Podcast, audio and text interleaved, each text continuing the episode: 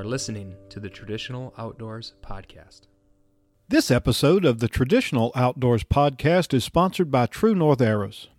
True North Arrows has developed the archery industry's best environmentally safe products to stain, crown dip, crest, and clear finish your wood, carbon, and aluminum arrows. Their products are industrial and exterior grade to give you the toughest finish on the market, plus the true waterborne technology will give you professional results without the odors of solvent-based products of yesteryear. For cresting, True North has classic as well as vintage colors available in cresting paints and crown dip, and there's even metallic cresting paint available for those who really want to set their arrows apart from the crowd.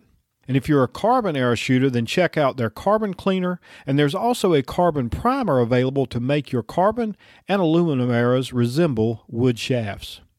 Now, I used to build a lot of custom arrows, and I've known Joe Callahan at True North for many years.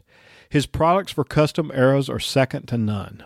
So be sure to check out his website, and while you're there, also look for the free how-to videos that Joe has made available there. Lastly, if you're not an arrow builder yourself, that's okay too, because Joe even sells fully built custom arrows as well. So just head over to w w w dot true north arrows dot com and have a look for yourself. Welcome to the Traditional Outdoors Podcast, everyone. I'm your host, Steve Angel. I'm joined again tonight by my good friend, Mister Nick View. Hadn't seen you since Compton's, buddy. How's it going? Oh, it's going, man. It's uh, it's real hot here right now, um, and we really haven't been doing a whole lot at all, other than uh, we we got a camper and we've been prepping that for G L L I, and um, been doing a little bit of fishing, but not a whole lot. Um, Lots of rain and lots of heat, and yeah, that's that's really about it, man. Just some. Uh, I was in Kentucky over Fourth of July visiting my in-laws, and I did a little bit of sunfish fishing there in their pond, and otherwise outdoors, it's been null. What about you, man? Well, I, I I did get to spend some time outdoors, but it was so we uh, took the family on the family vacation uh, with Bella uh, graduating high school this year. I, I we wanted to do something kind of special for her, so uh, first two week vacation I guess we've ever taken. But I actually worked um, one week from uh, the condo, so I, I you know I was staring out at the ocean, but I was I was working, and then you know the week uh, after the fourth, it was family vacation, and uh, we I mean it was nice. We had a lot of fun. It was really relaxing. Uh, the only downside was we stayed at a place we had never stayed at before, uh, and there was a, a little drainage river, uh, really kind of a large creek, one of the inlets into the um, estuaries there, and it was right behind where the, the condo was. So uh, I really regretted not carrying a fly rod just to get out there and play around. I don't know that I could have caught anything, but I could have sure swatted some water if I if I had just brought one with me. But yeah, uh, um, I, I did. I will say that uh, when we were at Compton, Scott Spray brought me a three weight glass rod that he that he turned and let me borrow it, and uh, I learned how to uh, learn how to cast that. Um, that's been a lot of fun. I love that throwing. I've been throwing poppers and dries, and and uh, I tried to nymph, nymph with it, but that didn't work as well for me. Um, but that, that was the first day. But it's man, it's, it's a sweet little rod for dries and poppers. Um, it was different, and I and I, I tell you, you've been telling me to get a glass rod and try it, but yeah, I, every fish I've caught out of that thing has felt like a monster. Well, part of that's the three weight too. But yeah, yeah, they're a lot of fun. But once you get, once you get that, that little delay in the cast there, and, and you know the slower action, man, they're sweet. I really like it. I'm enjoying it. Well, I'm I'm actually uh, Saturday. I've committed Saturday to uh, going down to the, the property that you hunted with me down in Middle Georgia. Um, I've got some cameras that I put out down there back in I guess. Uh, probably early January that I haven't touched. It might have been February, but anyway, it's been a long time. I haven't even set foot on the property. So I'm going to, uh, I'm going to go down there and, and swap out camera uh, memory cards and replace batteries and do a little trim work around some of my stands. And I think I'm going to carry that three weight and see what I can pull out of that little pond, you know, overlooking that your, the stand that you hunted the most while you were there. I uh, was overlooking. I've, I've never fished in it, and others fish in it, but I've never tried it. So I think I'm going to, I haven't fished in a pond in forever and sure haven't done it with a fly rod, but I'm going to I'm gonna have a little fun while I'm down there too. So watch the cows now. Be careful around uh, them cows. The cows better watch me. I like that.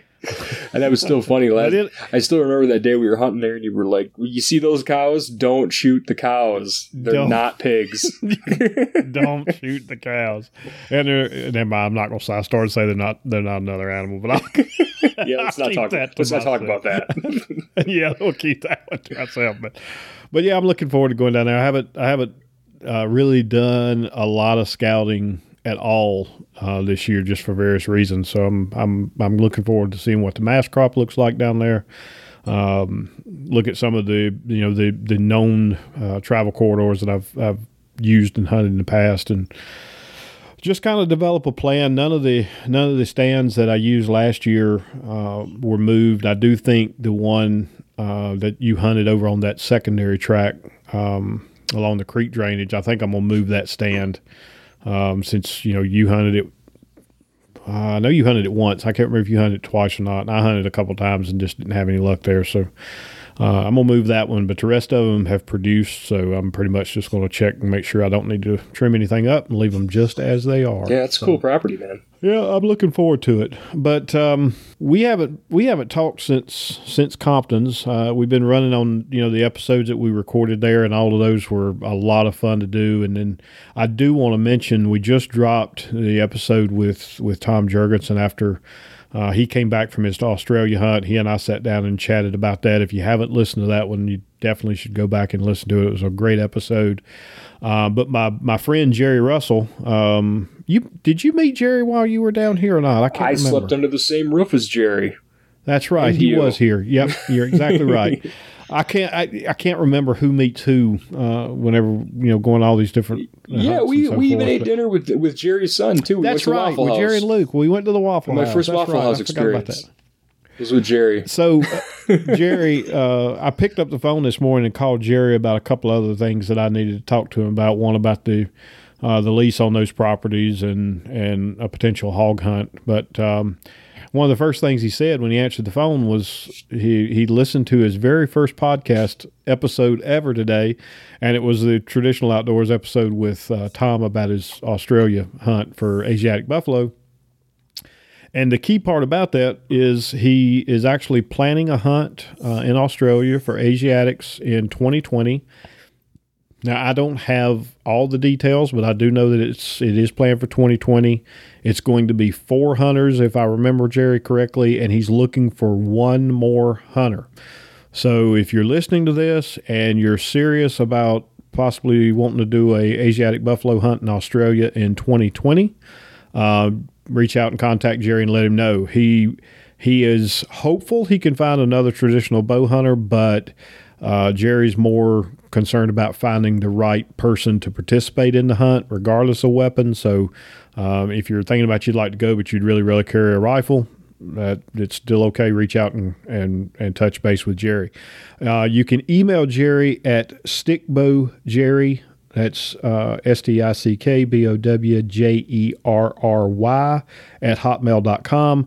If you would prefer to talk to him by phone, then I'm not going to put his phone number out here, but you can shoot me an email uh, either at podcast at traditionaloutdoors dot com or bowhunterga at gmail dot com, and I will get you Jerry's number uh, through email. I just I don't want to make that that public, but I think it'll be a great opportunity if you're if it's something you've been considering. Uh, Jerry's a fantastic guy. He's a he's a he's a great guide. He's a great hunter. Period. I've never hunted with him as a as a, a guided hunter.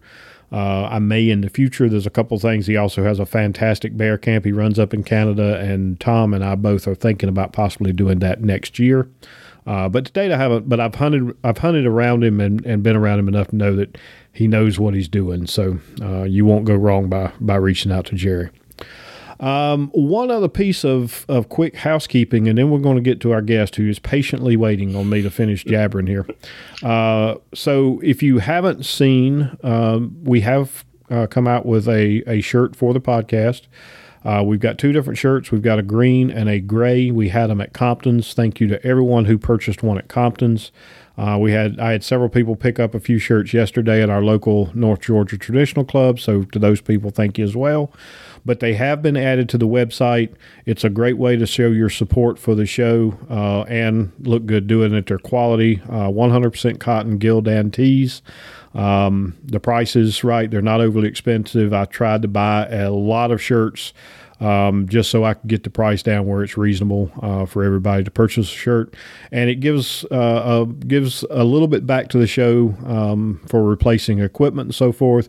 Most of the hosting uh, we cover with the, the, the sponsors, but uh, I've had a few uh, people give me some feedback about some of the, the crosstalk and some of the background noise that was picked up, you know, on the on locations at Compton's. The the mics that I have work really good if it's just two people and you're in a very quiet surrounding. But when you get that uh, a lot of background noise, it does get a bit cumbersome to try to clean all that up. And I've I've done a little bit of research. I've found some mics that will work much better for that kind of setting, and I really want to have them before Uh, the next uh, on-location stuff we do, whether it's uh, the, the Kalamazoo Expo or maybe there might be something before them. But I know we're going to be doing more of those on-location recordings, and, and I really want to get some, some better mics that's going to block out some of that background noise. And really that's where um, the money from the shirts and so forth will come from. So if you go to the website, look for the merchandise tab. Uh, click on it. You pay right through PayPal. If you uh, want to purchase a shirt and don't have, don't use PayPal and would like to arrange other means, uh, you, again, you can contact me just using podcast at traditional outdoor outdoors dot com, and I'll get you squared away and we'll get one on on the way to you. So with all of that out of the way, um, when we were at Compton's, we were lucky enough to have some some really great neighbors uh, with regards to our uh, where our, our booth was located under the big tent. Um, we had uh, Joe Callahan across from us, uh, who's always a riot. We had David and Tracy uh, Blowski at Saint Joe's were uh, to our, our left if you were standing in our booth. And then to our right, we had uh, our guest who's on the show today. I had not met this individual until we were at the rendezvous, but Uh, spent some time talking to him and, and decided right away we we wanted to get him on the on the show and introduce him to everyone listening and spend a little bit of time talking about uh, traditional archery, bow making, bow selling, and maybe get into a, a little bit of hunting as well. But joining us tonight is Mister David Darling uh, of Kalamazoo Bow Works. How's it going, David? Oh, it's going well, Steve. Glad to glad to be on. Well, we're we're glad to have you on. I I, I really appreciate you Uh, working with us to actually, you're you're sitting with Nick in person, uh, which is a, a rarity. We've we've only been able to do that a couple of times, but it, it sure does make it a lot easier from a, a logistics perspective. So I really I really do appreciate you going the extra extra mile to do that. Hey, not a problem. I mean, Nick's not that far from me, so uh, it just, just seemed like it would be uh, more personal to do it this way too. So.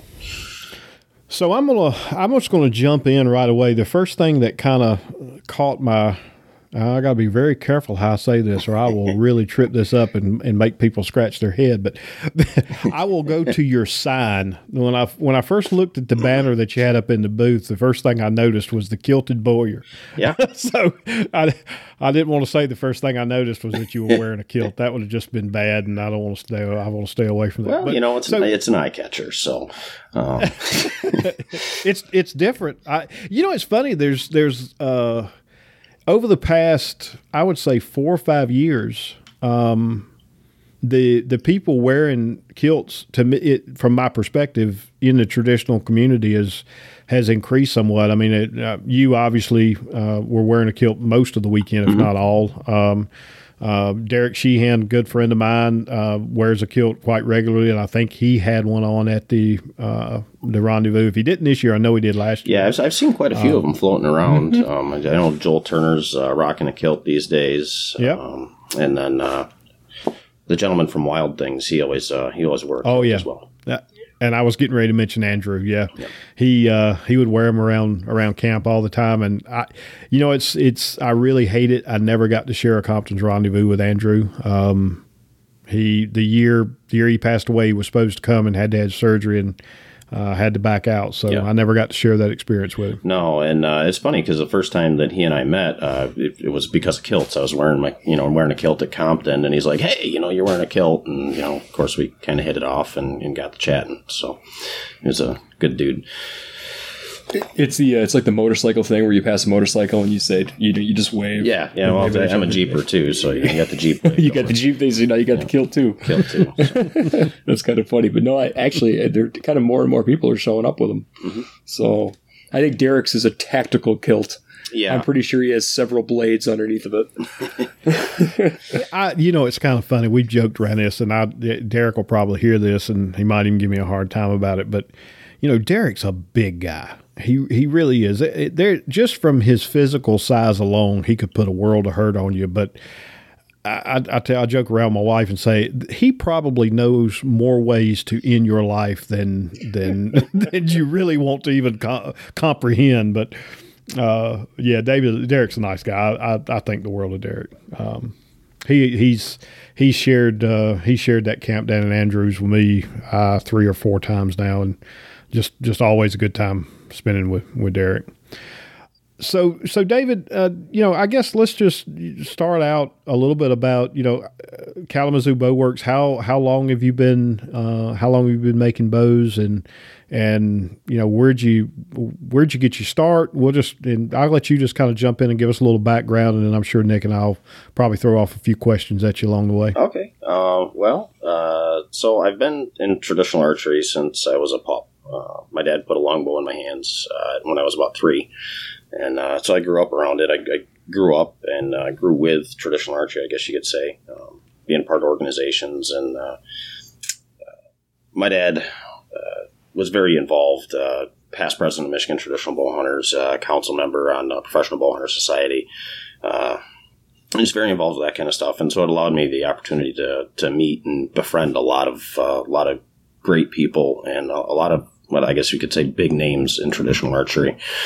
Um, and kind of where the fire to start building bows started uh, was after my senior year of high school. Uh, that summer, I took a road trip uh, with a buddy of mine. We we loaded up my old Chevy half-ton and, and drove out west all the way to Boise. Uh, I think we took three weeks.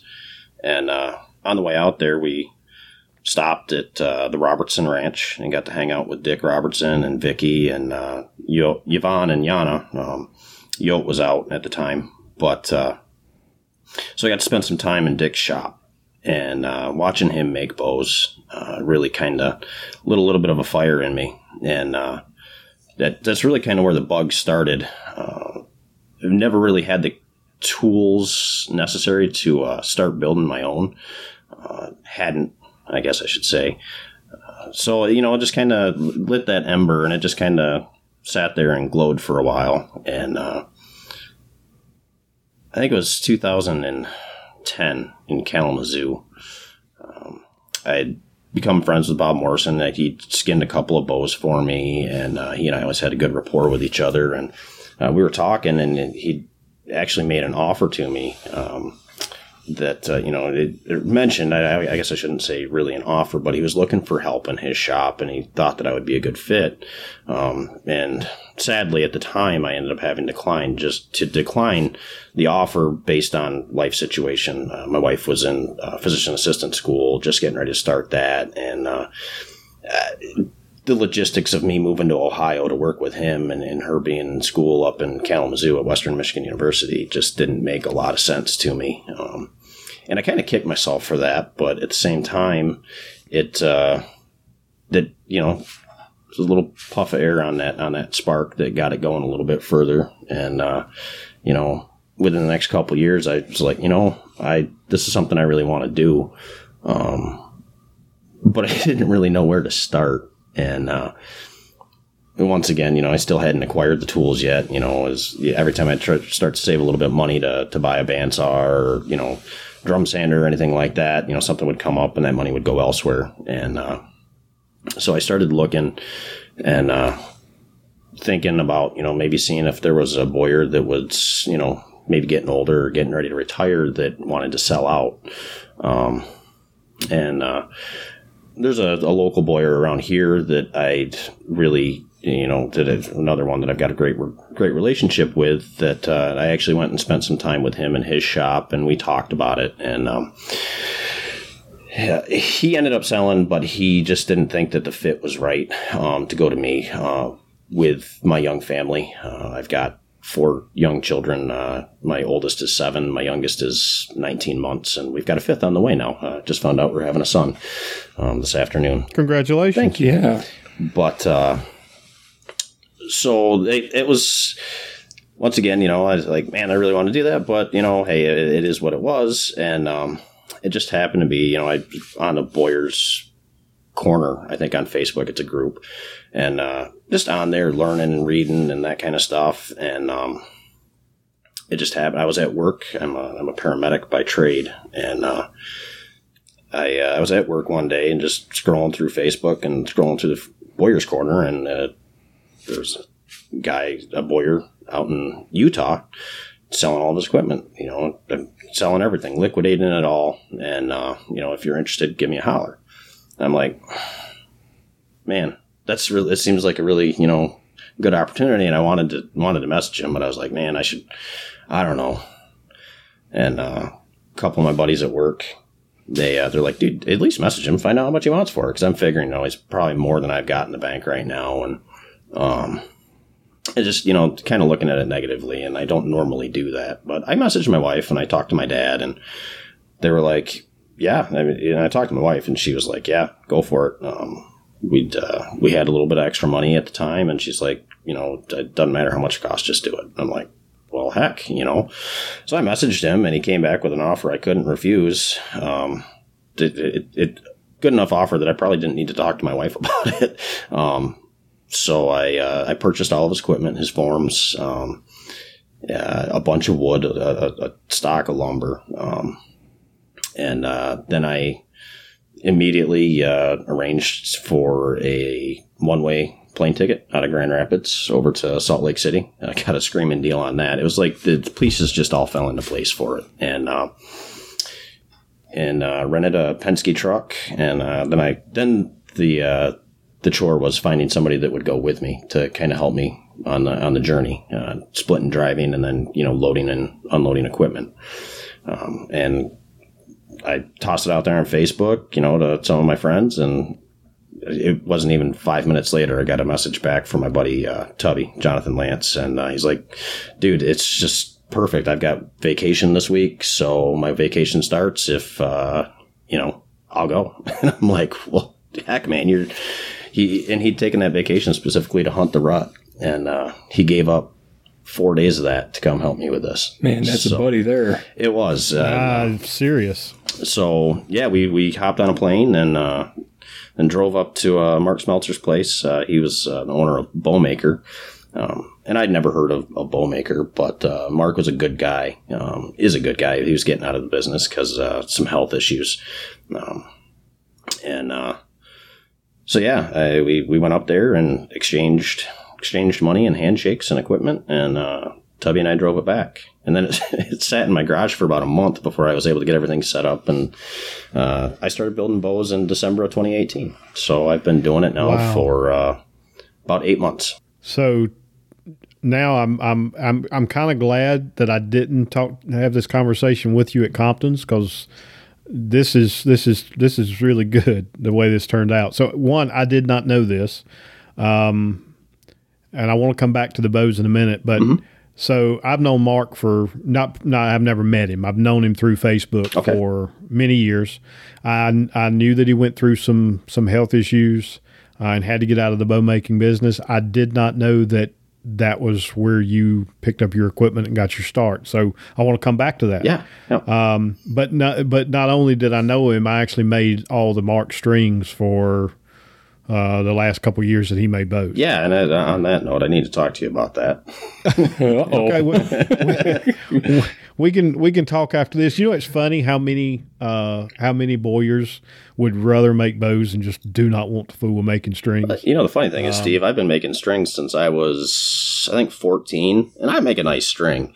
But at this point, it uh, it takes too darn long to twist strings up when I could be building bows. and, uh, So it's one of those. And, uh, I, and that's the same thing that, that Bob Brumm said.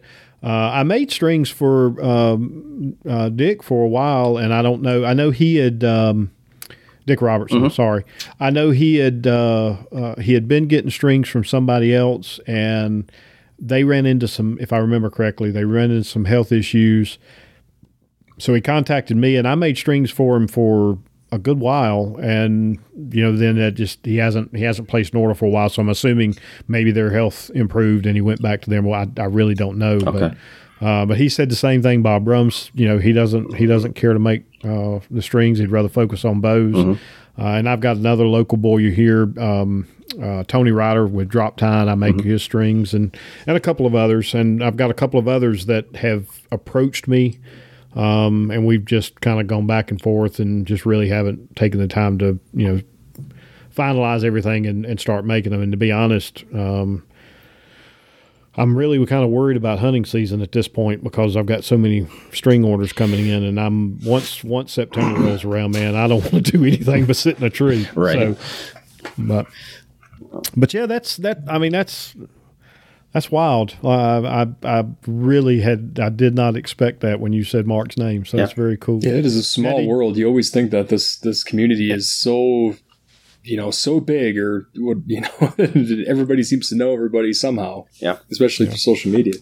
Yeah, and, and Mark made some absolutely beautiful bows. So that did. was that was my next question. Uh, sorry, I cut you off there. No, no, and, you're you're fine. No, he made some absolutely uh, beautiful bows, and uh, you know, and he left me with you know a lot of spliced veneer material and stuff like that, and a few risers that were glued up and ready to go um, on the, the flared stuff. Um, and that, I mean, those things are absolutely beautiful. But I've kind of picked up the pace, um, or I guess picked up the, the torch on the on the doing the flares and the risers and stuff.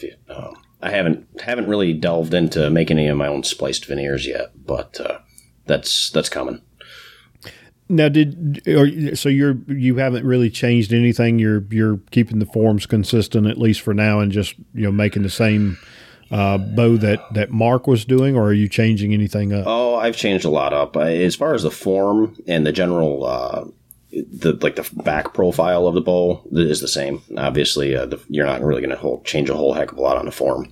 Um, so, you know, the amount of reflex, the amount of deflex in the tips, uh, or reflex in the tips and deflex in the riser is still the same. Um, but when I got Mark's recipes, uh, it was a, a single sheet of printer paper with some stack heights on it.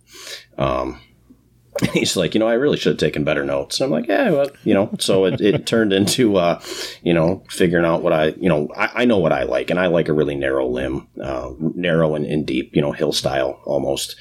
And um, mm-hmm. a lot of uh, the reflex deflex uh, longbows run a fairly wide limb. A um, little wider riser. And that's something that's different with my bows is that I've gone to that kind of deeper core and, uh, in a thinner or narrower riser or not riser limb. And, uh, so my stack heights are completely different than Mark's. Um, and then I run a strip of Uniweft through everything. And that's something that, uh, not many people do, especially on longbows, but, uh, with as narrow as my limbs are, uh, on the longbows, especially with that, um, deflex reflex style, uh, to have that Uniweft in there gives it a little bit of extra torsional stability and, uh, makes it a very smooth and, and quick bow. Now, for how now for how long you've actually been doing this? You're super knowledgeable. It sounds like. Did, did you? Did you? How did you learn all this stuff? Did you? Did you actually? Because I know you said you went out to Dick's. Yeah. And that kind of lit the spark. But what kind of kept that going? You said you were on some forums and stuff. But did you take any classes with anybody or, or anything? Apprenticeships or anything no, like that? No, no apprenticeships. No, no classes. Just you know. I, I, I was listening to your guys' podcast the other day uh, with Terry Green and. Uh, It, talking about you guys being lurkers, and I'm I'm a lurker too. I'm a troll. I just read everything. I don't really comment a whole heck of a lot on stuff, so I just absorb it. And um, you know, and you know, I read the books. I, I've got the whole volume, you know, all four volumes of the traditional Boyer's Bible. But in all honesty, I, it, making laminated glass bows, I didn't really take a whole heck of a lot out of those. I mean, there's mm-hmm. there's some good nuggets in there, but most of it's. You know, it's all self-bow stuff. Um, and that was actually my next question. I was like, did you try to do like me and get a red oak board and like try to whittle that down and make no, a terrible... No, you know, and that's the funny, funny thing. Like, I've never been that interested in primitive stuff like that. Mm. I've, self-bows really don't yeah, have any interest to me. Um, Mark used to make a... Uh, Boobacked Osage and Boobacked U uh, bows, and uh, on, an, on another form that's a lot more mild with the uh, reflex and deflex. Um, but I don't really even have any interest in doing anything boobacked like that. I think I'm going to take that form and I'm going to lay up a, a nice, mild reflex deflex all glass bow, um, and uh, see where we go from there. So that's going to p- take some experimenting and, and cooking with, uh, you know, stack heights and that kind of stuff. But cool. Um, but yeah, no, no real, uh, no apprenticeships or anything like that. But you know, I've got a, it's it's funny because I've got a lot of friends that are bowyers, um, it, and you know, some of the bigger name guys, and just, you know, talking with them and, and just kind of absorbing that knowledge and, and absorbing it for as long as I've been around them. And that's, you know, some of these guys, you know, I met Dick, I think in ninety-nine. So, you know, we're going on twenty years. I've been friends with Dick and, and learning with him and, and talking to him uh, whenever we get a chance to see each other. I mean, obviously the distance plays an issue, but uh, yeah. So I just kind of, you know, pick stuff up and it, uh, yeah. It's cool, man.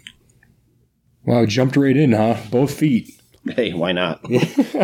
My dad thinks I'm crazy, but, uh, you know, I I figure if you're going to do it, you might as well go full full, full steam ahead. I uh, part of, you know, my dad, and even me to an extent, I was like, oh, I'll just build bows for a couple of years and then see where it goes from there, you know. I'd get an L L C and just, just so I have it, but, you know, just kind of play around and, and mess around with stuff. And then, uh, you know, so I started building those first bows, and then I had friends like, so what, when you, when's your first show? You're going to be at Kalamazoo, right? I'm like, there's no way I'm going to be at Kalamazoo. You know, I'll be there, you know, hanging out like I normally am, but there's no way I'll have a booth. But, um, I, I set myself a goal to have a booth at Compton, and, uh, I wanted to bring, uh, a dozen bows, and, uh, I fell short of that goal. I, I did make it to Compton, obviously, but uh, I think I brought eight bows total. Um, and, uh, And I missed weight on a bunch of stuff, but uh, I wouldn't say a bunch of stuff, but some of the stuff came in a little bit heavier than I was expecting. Uh, my recurves. How heavy? Uh, the one the one recurve I was expecting, I was shooting for fifty-five, and it came in at sixty-three. I don't, I haven't, that's the heaviest I've gone so far. Um, okay. But my stack heights got jacked up uh, on that because uh, the first uh, first recurve I built, I ended up really, really narrow on the limbs, and that one's for uh, John Doyle out in uh, Boise. But... Uh, It came in at forty, and I widened my limbs up a little bit to add a little bit of stability to them. And uh, and I built a, built a bow for my buddy Shad uh, using that bear paw green glass, which is uh, kind of translucent. But uh, and I knew that the bear paw uh, comes in, spines in a little bit lighter than the Gordon's glass. And I didn't think about that when I uh, went ahead and did my stack height on the, the other recurve that I built. And... Uh, So I built it up, and I actually, I think it's twenty thousandths thinner in the stack height, and it came in five pounds heavier than Shad's bow. So, um, but it is, you know, that's one of those learning things, you know, and, uh, you know, the difference between the, the two types of glass and, uh, you know, that bear paw is really pretty stuff, but, uh, it, it certainly throws an extra wrench in there when you're trying to be repeatable in what you're doing. Sure. Right. Well, and I'll be honest, David. I'm sorry, Nick. Uh, I, I'll, give me one second, and I'll I'll go right. No, back you to keep you. going, man. Um, I regret that I didn't really get to. You know, we, we talked a little bit in passing um, with all the.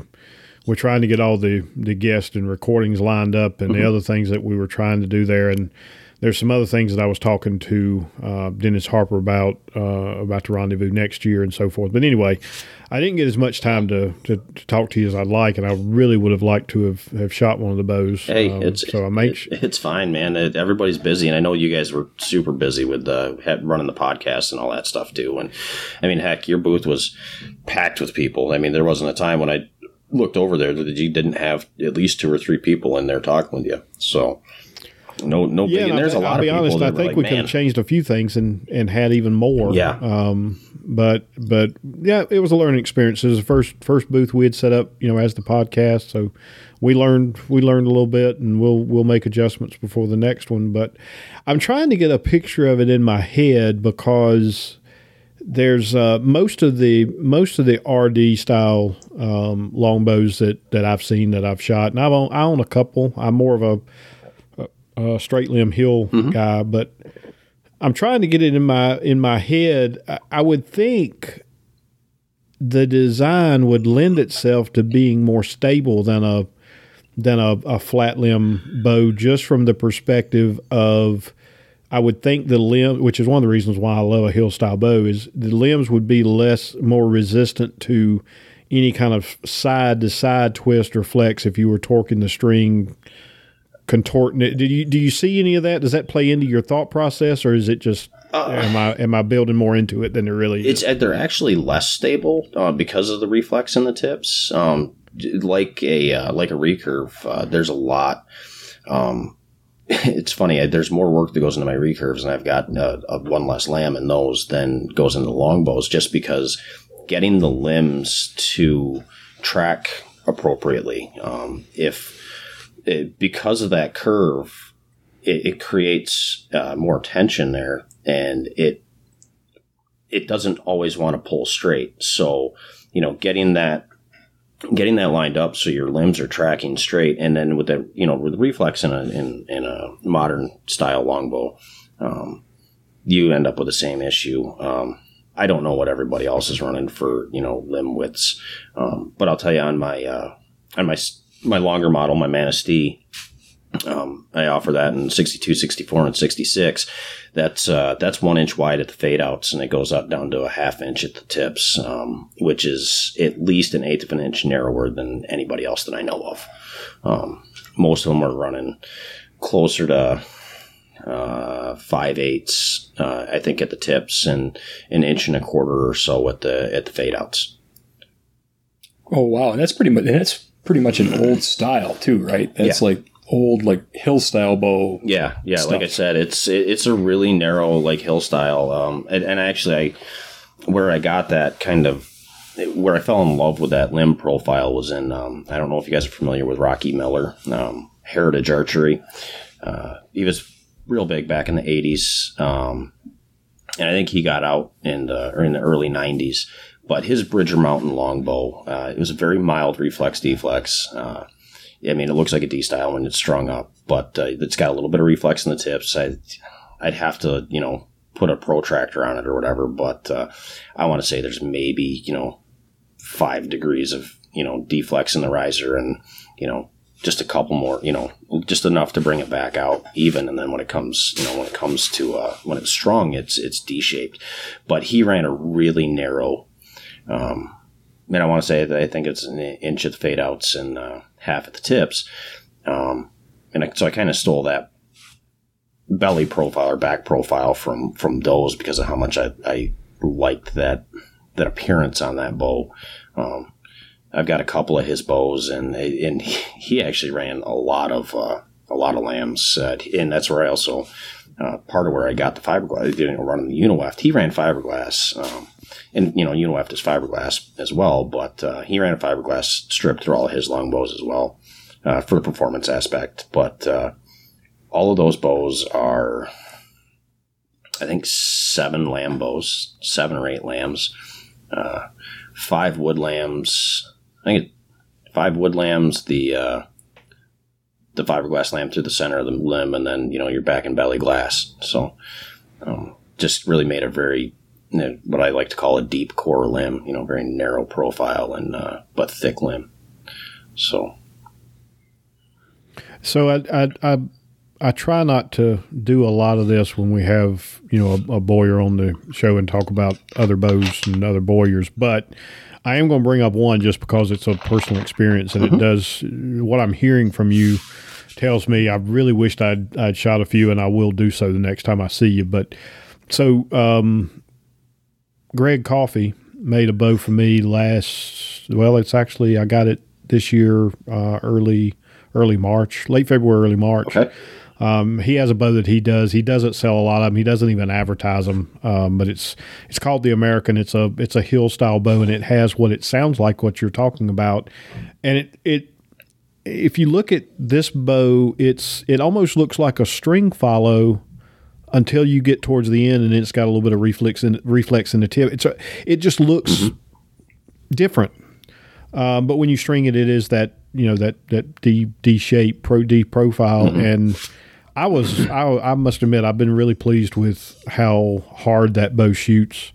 Um, and I just, I love hill style bows, yeah. period. Um, so, and I do want to, I do want to let you go through each one of your models, David, and oh. talk about that. But now on this, the one that you just wrote was the one you were just talking about again? The Manistee. Manistee. Yeah.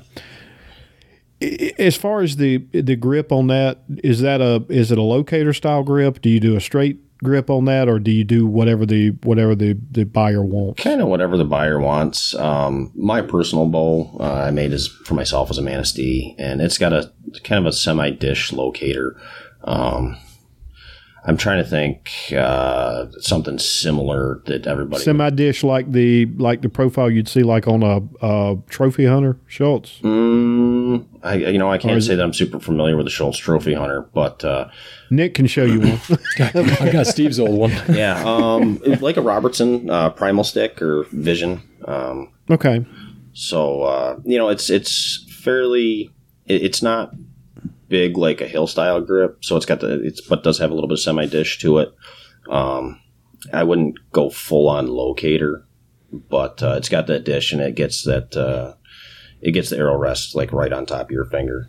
So okay, I usually call that is it, the slight dish is like a Coke bottle, right? They yeah, call it the Coke kinda, bottle dish. Yeah, yeah. It just kind of just a real slight mm-hmm. concave there. Um, yeah, those are comfortable too. I'm like Steve. I'm usually like more of a. When I shoot that kind of a bow, I'm usually a, just a broom handle or the oval, yeah. the ovular grip. Um, the one on Steve's is just a He-Man grip. Mm-hmm. That thing is huge, and, and I actually liked it immediately because of that. But it's funny that on those, but then I usually shoot a dish when I shoot a reflex deflex. Like yeah. I never, like an extreme dish. It's yeah. weird. I think I think when you, you add that uh, deflex into the riser, it kind of mm-hmm. lends itself to that. That forward thing, yeah. yeah. Yep, totally. Well, and see, I, I think I'm the... I may be the odd one here. I, I go back and forth. Like I've got, I'm sitting here looking at my, my bow rack in the in the room across from where I record at, and I've got uh, m- the majority of my bows are hill style bows. The majority of those have just the straight grip on them. It's probably my what I prefer. Mm-hmm. But I've got uh, a Kramer Autumn that's got a slight dish to it. Um, I've got another one. I can't remember what it is off the top of my head. I've definitely got some of the. Uh, I got two Jerry Hill, I've got a Wildcat, and I've got a, um, I can't believe I remember the name of the other one. Anyway, I've got I've got two different Jerry Hill uh, longbows, and both of those have the, the slight dish grip. Okay. But I can tell you, I, I really don't, I, I will say I prefer the straight, I think, but I don't really pay much attention to either one. I shoot them both the same. I don't I don't think about shooting that dish grip any differently. Right. And I know I've, I've heard some people that do. I, I just, I really don't even notice it. Um, so uh, anyway, a little bit of a, a tangent yeah, there. No. but uh, No, I mean, grips uh, are important, you know, and they're just, you know, just like the whole bow in general. I mean, it's, it's they're so different for everybody. And uh, what feels great to one guy can feel terrible to the next, and uh, so you know that's why I'm I'm I'm good with you know doing what a customer wants. As a matter of fact, uh, guy uh, that won the uh, I donated a bow to Michigan Traditional Bow Hunters uh, banquet this past winter, as well as the Michigan Longbow Association banquet. But uh, the winner of the M T B bow um, is actually coming over to the house. Uh, their shop on Saturday morning, and uh, we're going to custom make that grip for him. He's actually going to be right in there with me, and we're going to get that exactly how he wants it, because he wanted a couple little things, you know, kind of a flat spot and a, and a, almost like a thumb rest type thing. So mm-hmm. we're going to get that exactly how he wants it and go from there. And I'm not a I, I, I shoot some bows that have the locators. I I, I do own a couple of recurves. Um, uh, in fact, I've killed two deer with a recurve. Everything else I've killed's been with a longbow, but um, I just don't like the way it limits, or I feel, I feel like it limits me and forces me into a, a very strict shooting style. Okay. Um, to shoot them accurately, consistently, mm-hmm. and I just don't like that. I'm a I'm a much more. Uh, well, I've talked about this multiple times. Everything I do about shooting a bow is about hunting, mm-hmm. and the the straight. The straight grip just, I feel, gives me the most flexibility and takes away um, m- more of the the rigidness of a shooting style. Okay. It's about, I don't know how to really explain it, but yeah, I think I get. You know, I, I Steve, Steve's I basically a stubborn old man, and he don't want nobody dictating what he's doing, including his bows. Yeah. Well, you know, one of the things with the uh, with that kind of reflex uh, deflex style bulbs riser is uh, typically they're a little bit thicker um, through the through the width of the riser, or I guess the depth of the riser. Um, so you almost have to put that dish in. I mean, you could do a hill style, but because it's so thick, it wouldn't. It's it would feel weird. It would feel like a block of wood almost. Yeah, I mean, like, yeah, you wouldn't be because my riser blanks are two inches. Mm-hmm. You know, two inches by one and one and three quarter, uh, and the one and three quarter is my width that I start at. So you know, it's two inches deep, and if I just tried to D or oval that, it would. Uh, it or if I just tried to make it straight, it would end up undercutting into the uh, into the shelf as well. So um, that's why, you know, what you get with the with the semi dish, it comes under the riser or the shelf a little bit, but mm-hmm. it still provides a little bit of meat on the backside of it. Yeah, I can go back and forth pretty good between those two different mm-hmm. grips. Um, I've I've shot some really comfortable bows that had that grips, and and and some other. I think mass has a lot to do with it because I have a lot, you know, longer fingers. Mm-hmm. Um, Because any anything I've shot that's been really like almost a broomstick that had a little bit of a dish to me was just that one very comfortable because I could almost wrap my fingers around the whole thing. Right. But actually, my bow, um, I do have a pretty deep locator, but I also like the the feel of that that ovular grip like that. Mm-hmm. So my one side shaved. Yep. It's actually got that. I don't even know what they call it. Um, but it's got that, it, it's dished, but it's flat on the other side. Yeah. So I almost get the best of both worlds yeah. there. I, I don't feel right. like I'm changing my wrist at all. Right. So, yeah, we're really nerding out about I'm, this. well, well, you're nerding out. I'm sitting here fuming from your last comment and realizing why we don't do these where you have the guest sitting beside you very often because I can't mute you. Um, so. You don't mute me. uh, I have I have considered it a time or two. you're you're not that old, Steve. I'm just but, giving, I'm but, just giving you some crap. Uh, uh, oh no, I'm I'm I'm I'm on the uh, I'm on the I'm on the south end of being old, so that's all right.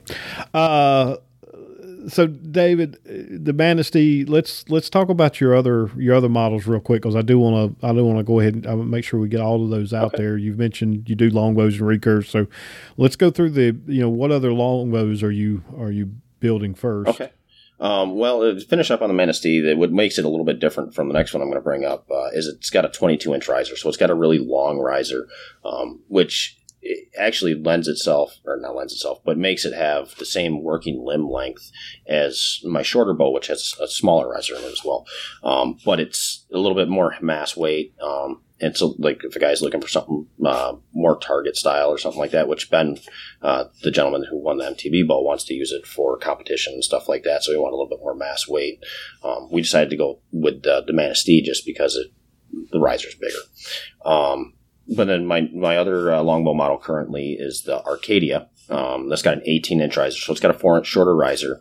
Um, the limbs are a little bit wider, uh, not a ton. I think I'm running an inch and a, I think I'm an inch and a quarter and five eighths limb widths on that uh, fade out and limb tip. But uh, and that one actually has uh, what we call a, a power wedge. It's actually got a reverse taper in one of the uh, laminations, so it uh, kind of has a uh, you know a lot of a lot of bowyers are putting in limb tip wedges. It essentially the lamination puts that wedge in there. Yeah. Um, so and I, that one I offer fifty-eight, sixty, and sixty-two inches. Um, I've got a couple of those out in guys' hands right now.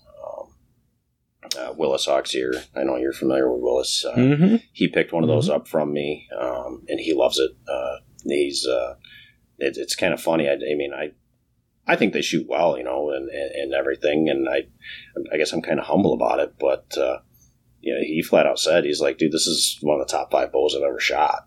Um, and if you know Willis at all, that Willis shot a lot of bows. Yeah, he, he goes through bows like uh, most people go through toilet paper. So, um, but uh, you said most people, not like Nick, right. But most people. Willis, it, it's funny talking about Willis. No, it's true because every every year for G L L I, you pass his uh, you pass his camper, and he's got a he's got a tarp out front and like a little booth. and he's got like four bows hanging up there and like a sign that says like will barter or trade or sell. Yep. Yeah, that's Willis. It's a good time. And he yeah. just likes to go, he just likes to shoot a lot of bows. Yeah, just, no, and I, sh- I shoot league with Willis, um, our, our winter archery league, and uh, I swear every other week he's got a different bow in his hand. So we'll mm-hmm. see what he's shooting next year, but I think it'll be in Arcadia. Um, But uh, so that's the Arcadia. Uh, it's super smooth. The, the dish or not dish, the riser um, grip profile is about the same, you know. But like I said, I can I can do custom, you know, whatever you want. And then uh, my last model that I'm currently offering is the Boardman recurve. It's a fifty style recurve, um, and I'm offering that one fifty-eight, sixty, and sixty-two inches as well. Um, it's got a twenty inch riser on it, um, and it's it's just a really simple, pretty bow. Um, It uh, and they shoot really well as you know as well. Like the Boardman River. It's, that's it, a that's a great name. Yep, and uh, you know that's a river I grew up fishing. Uh, my dad's family's from Traverse City, and so you know every year we go up and we fish the Boardman. And uh, all of my bow names I've uh, currently have Michigan River you know names. Uh, the Manistee River, and also, as well as the Manistee National Forest. Um, and then the Arcadia is named after the Arcadia River that flows through Kalamazoo. Um, Not the brewery. Not well, but the brewery's named after the river. Brewery's so, named after the river. um, and uh, I do have, like I said, I was, I was talking about earlier that uh, that form that Mark was using on the Bubacto Sage bows that I'm going to play around with. Um, that one, uh, when that comes out, that'll be the Manitou. So. Oh, very cool. So I like that too. Um, and that one, that, I mean, that's pretty basic. Uh, you know, sixteen inch riser. I know that much, and I'm probably going to offer that one between sixty and sixty-eight inches, you know, at two inch increments. Very cool. So. I, you know, I, I've, uh, I got to mess around with your, I didn't get to shoot them. I'm going to actually, after this podcast, I get to shoot a few in the basement, which is going to be awesome. Sorry, you can't experience that, Steve, but I'll tell you all about it. Um, oh, I'll be asking. the, uh, are you, are your re, I didn't see a recurve. Are your recurves the same kind of profile and the same kind of idea as the longbow as far, as far as keeping it thin? Yeah, I, uh, I'm probably thinner in the limbs than I should be. Um, that may change down the road, but right now I'm not having too much issue with it. Um, it's just taking me a little bit. Um, making, you know, like I said, they're a little bit more time consuming, making sure those limbs are tracking straight. Mm-hmm. And part of that is the narrowness of how, you know, how narrow I'm making them. Um, I've had a lot of talks with Jerry Brumm about that, and uh, actually Jerry and Bob both, um, and they've they've been instrumental in helping me um, whenever I have a question, if I need something. And, and Jerry's, you know, lickety split, man, he's going to tell me what he thinks and how you know how I mm-hmm. how he thinks I should do it, and that's one of the things I love about Jerry. He's such he a great sure guy. will. He's he's um, yeah, he's great. He's a great man. Um, yeah, and but you're right. Don't don't ask him a question unless you want the the answer, because. Yep, yep. He, he he doesn't he doesn't pull punches. He'll tell you exactly mm-hmm. what he thinks. Which I I, I look I'd, I'd much rather have that than somebody just you know tell me what they think I want to hear. Oh, absolutely. Mm-hmm. Um, you know the on that note, I was uh, at the booth at Compton there. Um, you know, I was set up between you and uh, and and Three Rivers, and you know I've known Dale for a long long time, and uh, of course you know new boy, you know he knows me, and he, he sees I'm making bows, and he's got to check them out and everything, and he's looking at them and he likes them and everything, and um, but at the same time he's like you know he asked me what you know what my base price was, and I told him uh, what my base price had been at the time, and he kind of gave me that look like. I'm like, okay, that's not a good look, you know. Mm-hmm. I'm like, okay, well Dale, what do you think they're worth, you know? And he. He gave me a, a not what I wanted to hear, but what I needed to hear. And then he pointed out where he thought that I can improve. And it wasn't just pointing it out and saying, you know, you screwed this up and you screwed this up and you screwed this up. He's like, you're almost there, but you need, you know, like this is, these are the things where you can improve and this is how you do it. You know, he didn't just sit there and lambaste me. He, it, it was that cre- creative or constructive criticism that I want. You know, if mm-hmm. I'm not doing something or, you know, if, if somebody sees something in one of my bows, tell me. Um, I want you to be happy. And I, I, I want to, you know, I everybody's goal is to be the best bowyer out there um, and make the best bows available. Um, but that's, I, I think that for me, that I, that is who and what I want to be. You know, I, I want to be the best bowyer out there. And, and it's not about notoriety or fame, but it's because I thrive on my attention to detail and, you know, my kind of O C D. Um, I want, I want to make sure those things are right, and I want to make sure that people are happy with them. Now, if you, you shoot my bow and you don't like it, you know, like I said, it, you know, everybody's got different tastes, and not everybody likes, you know, how a certain bow shoots or how it feels. But, you know, if you go and you shoot my bow and you're like, man, I really like the way this thing shoots, but, you know, this, this little thing here, you see something, man, let me know, because we'll take care of it. And uh, especially as a customer, you know, if you come to me and, you know, you buy a bow and you get it and, you know, I, you know, I really wish this was a little bit different here, or, you know, the palm swell's a little bit too much, or, you know, whatever, send it back. We'll fix it. We'll, uh, I'll get you taken care of. I'll get you squared away. So, yep. And you, and you know, you're going to get feedback at any level, no matter mm-hmm. how good you get. Mm-hmm. I mean, there's, look at any thread started in any forum or on Facebook. What's, what's the best bow? I, you know, I hate those. What's oh the God. best bow? It's yeah. like, come on, really? But no, I mean, whenever anybody does that, you get people who will even complain about, you know, the top of the line guys who've been doing it forever about oh, their yeah. style. It's just not for them. That's the thing. You can't, I mean, you can't make everybody happy, but I thought it showed. I didn't know that you'd only been making it since twenty eighteen. Mm-hmm. That shows a lot of courage to show up at Compton, have a booth, and have your bows there when there's like so many other bowyers there. You know what I mean? Like, you showed up there, you did it, and you put it out there. You putting yourself out there is is that's important. Absolutely. Like, and you did it after. And I mean, it, like like you said, you're you're a paramedic. You got kids, yeah, stuff like that. I mean, cranking out eight bows to bring to a show, somebody might not think, oh, that's not that big of a deal, but it is a big deal. Yeah. It, you know, that's what, they, um, you know, people, people are shocked when I tell them I work twenty-four hour shifts on the truck, and uh, they're like, holy cow, twenty-four. I'm like, yeah, but it, it allows me to spend time with my kids, and allows me to get a little bit extra time in the shop. Mm-hmm.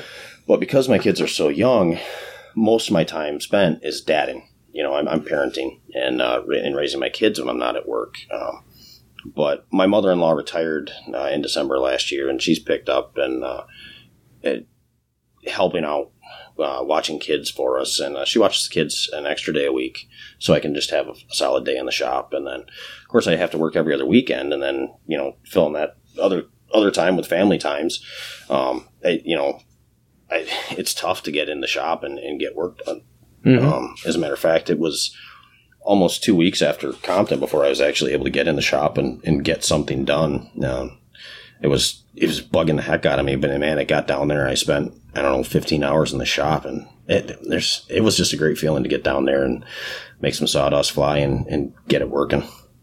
Yeah, you were probably all kinds of motivated. So I was like, oh, I'm gonna get, man, I'm gonna fix this right now. Yep. Yeah, and I mean, I did. You know, uh, the bow, the, the recurve I built for Shad. Um, He went out and he was shooting it, and he was shooting it great, but I just kept looking at it. I'm like, man, that thing just isn't tracking right. And so I'm like, you know, hey, Chad, if you don't mind, man, uh, I'm going to take that home with me, and uh, I'll, I'll ship it back to you, but I want to get this thing right for you. And uh, it, I mean, it wasn't like the limb was it, way off, but it, there was just, it was like maybe a thirty second off on one of the knocks, just needed to come in a little bit. And, you know, while we were at it, you know, he's like, one of it wasn't a gripe, but he's like, you know, hey, if you could bring in the front of that riser a little bit around the grip, you know, just kind of smooth that out a little bit, make it a little more tapered, that'd be great. And so I did, and, you know, and, you know, it, uh, I think, I think once he gets it back in his hands, he's going to love it. So, and not that he didn't love it already. It's just, you know, those couple little intricacies that, you know, as with anything, you know, you get something, you, you put it in your hands, you're like, I mean, it feels good, but then you shoot it for a little bit and you're like, oh, well, maybe this could change a little bit, or that could, you know, just kind of getting it fit in. So well, there's guys that buy a new bow every single year, and partially for that reason. Mm-hmm. A lot of guys are still searching, no matter how old they are. You know, they yep. find something that they may think they've got what they want, but it's only because they haven't tried something else yet. Like I, even like that shaved grip on my bow. Yeah, I never would have went for that five years ago. Right. I'm like, I just want a slight locator, big fat handle. I tried that um, because there was a stock bow on the rack, and mm-hmm. I tried that, and I was like, that's it. I want that, you know, that grip. And I was sure of it. And it, it fits me even better than the other one did. And I think it's it's kind of like, and you change when you shoot too. I don't care what anybody says. Yeah. A lot of people change a little bit. Yeah, there's something, you know, especially, well, you get that pressure, you know, mm-hmm. the, the pressure comes into your hand, because you don't get that shit sitting in a booth, you know.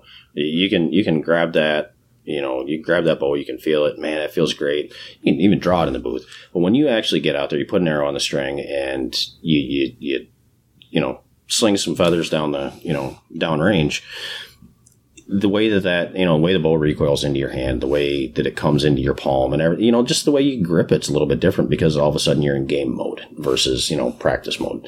And, you know, so yeah, like you said, it, it changes, you know, when you shoot. So I, I think that that's, that's very true. And I think that, like I said, that's kind of where, you know, I wanted to make that right for Shad because, you know, mm-hmm. and, and like I said, I want to make that right for anybody. Yeah. Well, you know, the other thing is when a, when a bowyer tells you to, hey, you, you like that? You want to go shoot it? Mm-hmm. It's not just because they're trying to sell you the bow. It's like, are you sure you like it? Right. You should go shoot it. Exactly. You know? Exactly. Because you can't pick up a bow and just say, oh, yeah, this feels great. Here's six hundred dollars. Right. You know, like you're just asking for it. But well, you know, I can't uh, I can't say much because I've got way more bows than I can ever use. Um, but you, you're talking about, you know, people constantly searching for that, that next best bow. Um, you know, Jason Samkowiak did a podcast on that. I don't know. It's been a few months back and I actually listened to it intently. And I really think he struck on something there when he, what he was basically saying was, you, you know, a lot of these people that just constantly buy new bows, which bowyers love, uh, yeah, but when yeah. they're, you know, they're, they're constantly buying new bows and it's, they're, they're looking for, for whatever reason, the next level of accuracy. And you hear them talk about, man, I, I just bought this bow and I'm shooting it lights out. And, uh, and, and Jason, what he was saying was when you get that new bow, you force yourself to return to your roots. So you're, you're focusing on how you're gripping the bow, how you're anchoring, how you're really putting a lot of focus on how you're shooting. And then once you get comfortable with that bow, you start getting sloppy. Yeah. And then you start feeling like, well, this bow's not shooting as well for me as it used to. And then they go buy a new bow and like, oh, man, this is the best shooting bow I ever had. So I do think there's some of that um, with a lot of people that just are constantly looking for that next best bow. Um, but again, I, I know I, I know bowyers love those people. And, and there is a lot of fun in getting a new bow. It's it's like buying a new car, a new fishing rod. Or there's a lot of fun that just comes with buying a new, getting a new bow. Mm-hmm. So no, it's a, it's a great uh, feeling waiting, you know. Well, I don't know about the feeling of waiting, but when it shows up on your on, on your porch in that big brown big brown box, man, there's not, not a better feeling right. in the world. Yeah, inspiration for me usually means money spent, which is yeah. usually a problem. Yeah. So, David, real quick, I, I want to ask you just one one more thing of, as far as the, the bow, and then I want to just spend just a few minutes chatting with you a little bit about, about hunting. But um, for fe- for folks that are trying to, to find you, I know you have a, a Facebook page. Yep, um, I'm on Facebook. Um, I'm on Instagram. Uh, my website's currently under construction. Um, uh, test version of it should be up this weekend. Um And, but uh, hopefully in the next week or two, I'll, uh, the website will be live. Uh, you'll be able to place orders directly through the website. Um, or, you know, but it's always, you know, I, I always recommend that if you want to order a bow, definitely, you know, give me a holler. My uh, my phone number's out there. Uh, heck, I give it to you right now. Uh, but uh, it's out there. Hit me through, hit me through Facebook. I, I, it's nice to be able to actually talk to somebody to make sure they're getting exactly what they want. Um, sure. You know, it, it's... There's a lot of new guys coming into t- traditional archery as well. And uh, I think for them, it, it I, I would it would behoove them to give me a holler. And uh, we'll talk about exactly what you want uh, versus you just slapping some some numbers into uh, into the online order form and sending it in because, you know, you may not may not be as happy with the product as if you actually call and talk to me. We'll get you set up squared away sure. uh, with exactly what you're looking for.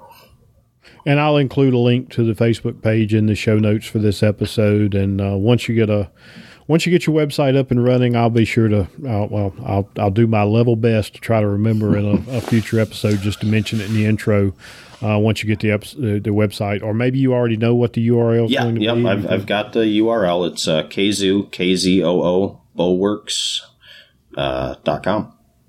Okay, there you have it. So uh, if you go out looking for the website and you can't find it, check again in a week or so. And like I said, I'll be sure to include the link for the Facebook group in the show notes. And, and I can update that later once the, the website's live. I'll go in and throw it back in the show notes awesome. As well and make sure people can find you. Yeah. Um, so and, and I'm I'm anxious to hear, Nick. I'll get a full report the next time we chat. And uh, I'm looking forward to shooting one myself. Well, um, send me your address. I'll send you one. Uh, I, no, I'm not going to ask you to do that. We, we'll we'll we'll get. Plus, it's man, I got a month for hunting season. I can't. I'll, can't I'll, throw I'll, a wrench in I'll there. I'll get sidetracked.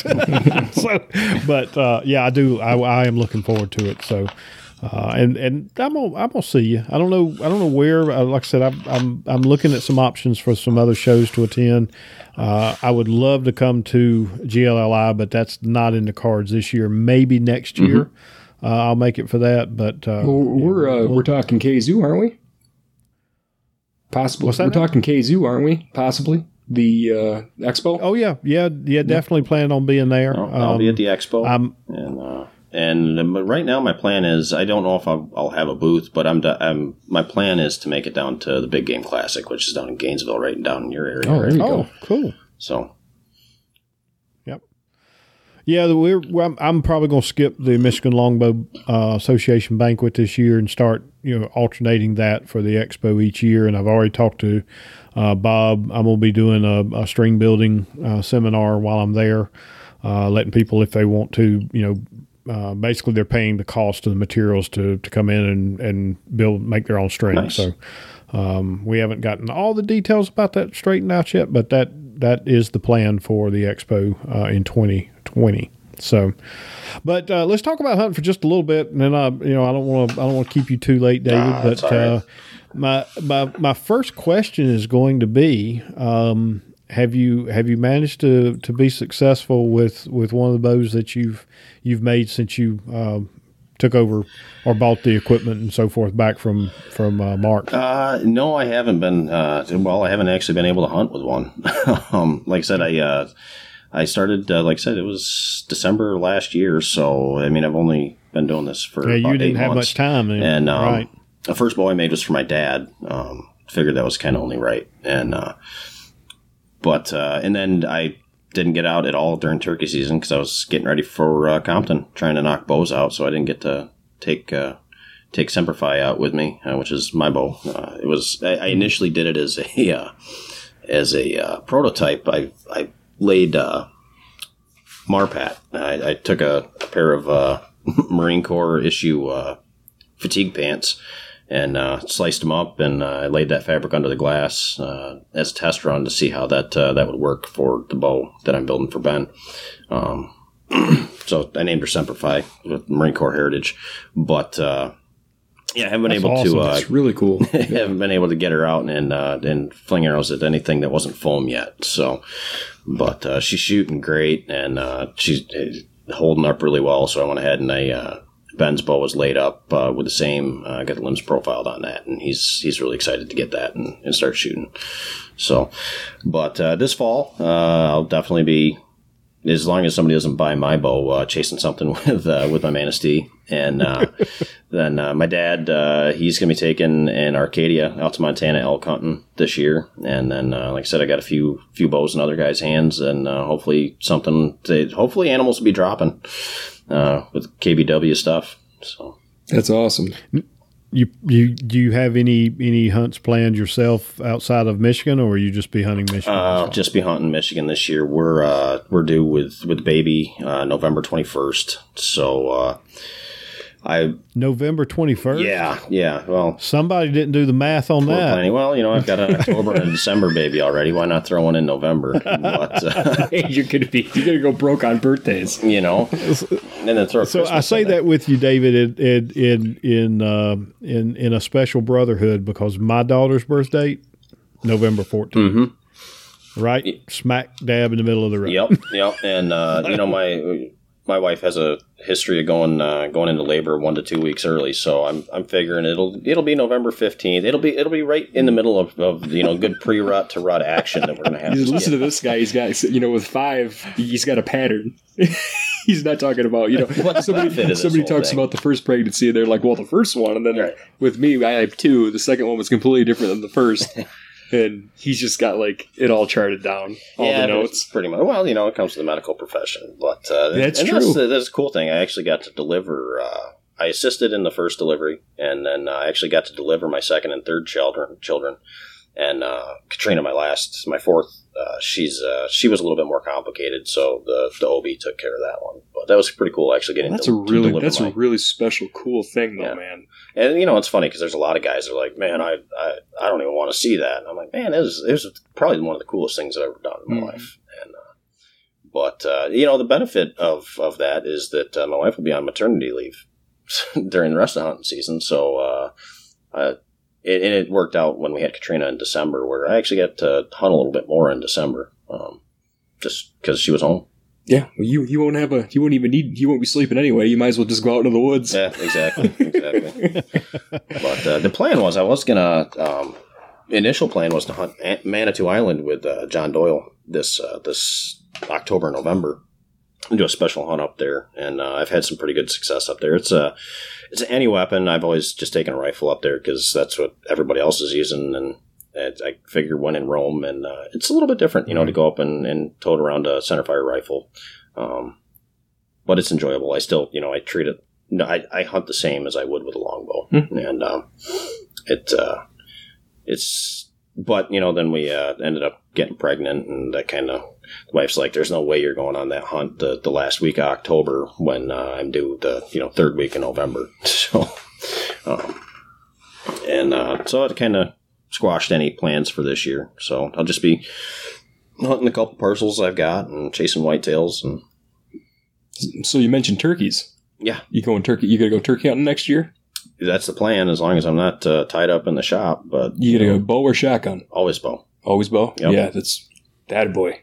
There yep. you go. That's fun. Yeah, no, I love it. Uh, it uh, I'd actually gotten out of turkey hunting for a while. I, I did it quite a bit when I was in high school, and for a couple of years after, and then I just you know got busy, and and I've never been real successful with it. The only turkey I ever killed is actually with a shotgun. Uh, fall season, I killed a hen. Um, back when I was still in high school. Um, I ended up just setting up right underneath their roost. There's a whole darn flock. There was like forty birds. Got in there at five a.m., set up, and I was wearing a leafy suit, you know, one of the old school ones. Sure. And uh, just set up in the leaves against a big old down tree, and they all came down around me, and um, but shot her, but uh, with a shotgun. But other than that, um, you know, I never really had a lot of success. And the last couple of years, I've said, you know what? To heck with it. I'm gonna I'm gonna get up, get back out there and, and, and try it again, and um, had a lot of fun. So that's the thing with turkey hunting. The success is just hunting. Dude, I, I think if you can call them in, you're mm-hmm. you're and you're on them the whole time you're out there, and you got even a shot opportunity, or you're close to a shot opportunity. You're doing pretty good if you're hunting that way. Yeah. Um, I can't wait to get back out there in turkey season again this year. Um, are you, do you use blind, or do you like to, blind. Like to robe a little bit? Blind? Yeah. Yep. It's hard either way you do it, because yeah. if you set a blind up, you could just be in the wrong spot. And yeah, exactly. Never, they never do what you want them to do anyway. No, no. They're uh, they're they're fickle birds, you know. They're the smartest dumb animal I know. Um, uh, when I was hunting North Dakota, and I you know I know Merriam's are different than uh, than Easterns, but uh, I was hunting North Dakota back in two thousand three with my dad and. Uh, A buddy from uh, from Wisconsin, and uh, we were set, it was spot and stock, or they had some uh, had a couple ground blinds, and uh, we brought some tree stands to hang as well. But spot and stock for muleys and whitetails out there uh, in the Missouri Breaks, and uh, I was sitting at this ground blind, and uh, the the rancher it was a, it was just an outfitted hunt. We did everything on our own, but the rancher had gone and thrown some grain out in front of this box blind that he you know set up or whatever. And I had a stinking whole flock of Merriams come in. There was like, I don't know, ten or twelve birds. And uh, they're eating all the damn grain. And I was like, what the heck, you know? like So I'm like, hey, get out of here. Get out of here, you know, just trying to get them the heck out of there. And they're like, yeah, no, we're we're completely content. And uh, so I stick my arm out, you know, because normally Eastern, you know, you stick your arm out of the blind, they're gone. You're thirty yards downrange. Yeah, I mean, these things are ten yards from me, not even. And, uh they're thinking, you know, they look over, they're like, eh, whatever. They go back to just doing what turkeys do. And uh, finally, I stuck my whole half of I stuck my, poked my head out. I'm like, hey, get. And they're like, yeah, whatever. I finally stuck my whole half of my body out, and I'm like waving my arms out through the darn window on this blind. And they're like, oh, we should probably leave now. Like, man, I should have brought a fall turkey tag for out here.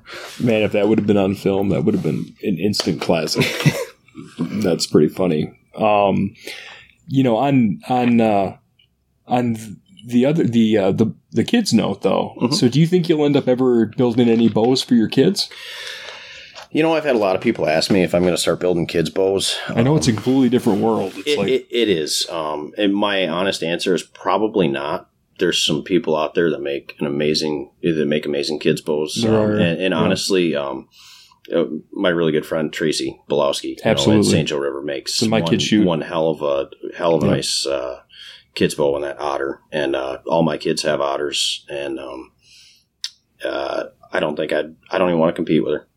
I don't want to mm-hmm. do it. I, I I think that she's got a she's got a great product, and I don't think I can improve upon it at this point. So at this point, no, I have no plans for kids' bow. It it is they are fantastic, and they you know really care about the mm-hmm. about youth archery. So that's really cool. No, and and I love that about it. And uh, like I said, I just I wouldn't want to take any business away from them, and I don't think I could really improve upon their product anyway. So. Mm-hmm. So um, you, you mentioned you had a couple of uh, tracks there in Michigan that you hunt, mm-hmm. and it may be that um, I may actually get to, to run into you this fall. I'm I'm still holding out that I may uh, make it up to Michigan to hunt some this fall. Um, just depends on how the the college transition goes, mostly for my wife, not for my daughter. yeah. My daughter will be fine. Um, but uh, it, if I if I do make it up that way, I'll definitely let you know. Maybe we can uh, get together for coffee or uh, oh, dinner or something while I'm up definitely. there. But, uh, maybe I'll take you out and put you in a tree stand. I wouldn't complain at that. I, I'd, I'd, I'd love being a tree stand. No, it's, especially if I don't have to hang it. No, right. no, and it's, it's you know it's it's sad. I've kind of I've lost most of my hunting partners. My dad moved. Uh, you know, he used to live down in Kalamazoo with us, and uh, now he's, he's here north of Nick. I mean, he's almost two hours away from me, so I don't get to hunt with him very often. And uh, you know, my buddy's got a shoulder injury, so he doesn't hunt anymore. At least bow hunt very much. And plus, he's a chef, so he works nights, which makes makes it tough. Right. And uh, So, yeah, I mean, I've got, and, and I do all my own tree stand setups. Uh, I mean, Dad comes down and helps with that, and he occasionally comes down and hunts with me. But, uh, yeah, always always down to take somebody out. Very cool. So, well, I love I love coming up there. The, the, both both years that I've hunted up there, I've I've been very close. In fact, um, last year uh, had success on uh, semi success on a nice little buck. The, The the weather wreaked havoc on us. We it uh, I didn't know Michigan had monsoons. But, oh, uh, pretty yeah. much got hit with one. Uh, we had one about, yesterday. About five about five minutes after I released an arrow, the bottom fell completely out. Oh, but anyway, that's, that's um, tough. It's uh, I love I actually love hunting up there, and I'm, I I really believe the next trip I make will be my year. Um, in the area that we hunt, I've got no. couple different sections of it pretty well. Um, so, but yeah, I, I, I don't know if I, if I don't make it this year, I will definitely make it back up there next year. Cool. So, well, David, I think we, uh, we, we've kind of beat this one into submission. I, I, I really enjoyed having you on. We, uh, we'll have to, we'll have to touch base with you. Uh, maybe, maybe this time next year, if not before, and, and see how things are, are going with the, the bows and with the with the potential successes from your, your customers this fall, uh, and just yeah, we'll fi- we'll figure out something to, to chat about. But I uh, really do appreciate you you taking the time to join. Well, us. and I really appreciate you having me on. It uh, it's been it's been fun. Uh, yeah. I could, heck, I could do this for another hour. Yeah, I know. That's, we always end up feeling that way too. We're like, man, we could just talk for till eleven thirty. Yeah. yeah, but what's that? What's that old, old saying? Always leave them wanting more. Yeah, you know. Mm-hmm. So we'll, uh, we'll we'll we will probably definitely do this again, and who knows? Maybe we'll uh, maybe we'll put you on the list for a, a, a sync up at, at Compton's next year, and we'll we'll record one face to face with all three of us. Hey, that'd be fun. And it would be really cool to do like an annual checkup with you after uh, yeah. coming off Compton not too long ago. That'd be neat. Yeah. So. Yeah. It re- really would. Well, Nick, thank you as always, sir. Yeah. No problem, man. And for everyone else listening in, thank you for uh, for joining us again. We really do appreciate it. Uh, please take the time to leave us a rating and review. And again, we uh, we invite you to Uh, purchase one of our shirts, show off the Traditional Outdoors name, help spread the word, and uh, help us keep this thing moving forward and, and bringing more content to you. Until next week, thanks so much, everyone. Take care.